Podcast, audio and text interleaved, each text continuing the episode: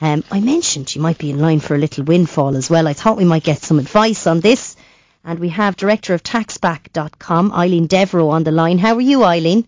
Hello, how, how are you? Good. Um, Eileen, we're reading and uh, we're just sceptical about the tabs and the front pages telling us that we're, we might be owed money. Uh, but obviously, many of our listeners' ears would prick up when they'd hear that 61,000 people might be owed four grand of a tax rebate. Do you know anything about this? What, what that particular article is referring to is the, the home care tax credit, which is one of the more significant um, credits available with revenue here in Ireland.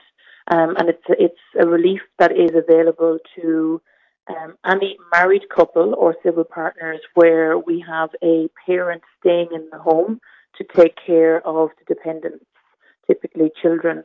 Um, it can uh, equally be a parent or, or, others, but more often than not, we, we find it's, it's um, children.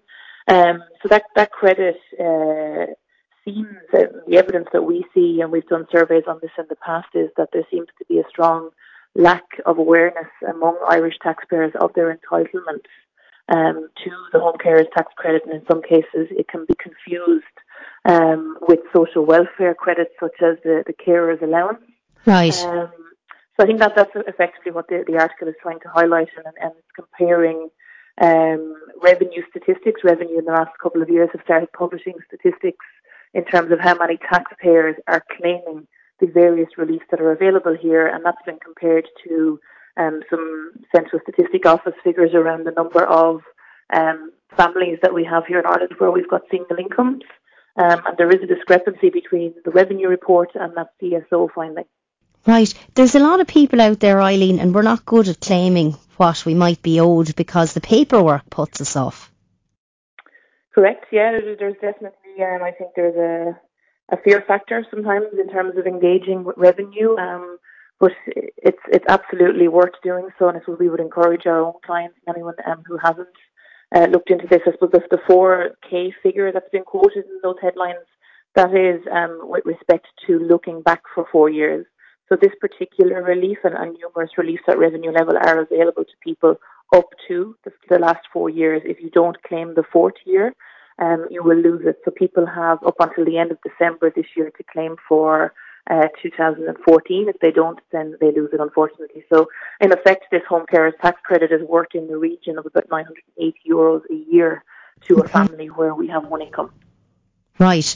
Um, and is there, are there other areas, Eileen, that didn't make the headlines, say, but you might be aware from your day to day job with tax back where, where people are, are not claiming their, their tax credit, very common areas?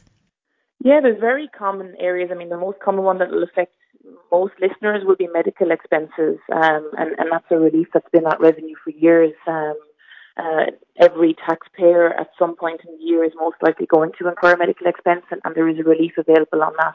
Part of the confusion, I think, that um, few people not claiming what they're entitled to there is when you've got a private health insurance scheme. But again, the important thing for people to know is that if there is an unreimbursed portion on the medical expense, that unreimbursed portion is uh, claimable in right. tax. So, so often you'd pay for your first maybe consultation before your your private health insurance kicks in, and you might be entitled to something back on that. Yeah, or, or even in GP, a lot of insurers will cover 50% of all GP visits, but the other 50% is paid by the individual. Um, so again, that can be now claimed in tax.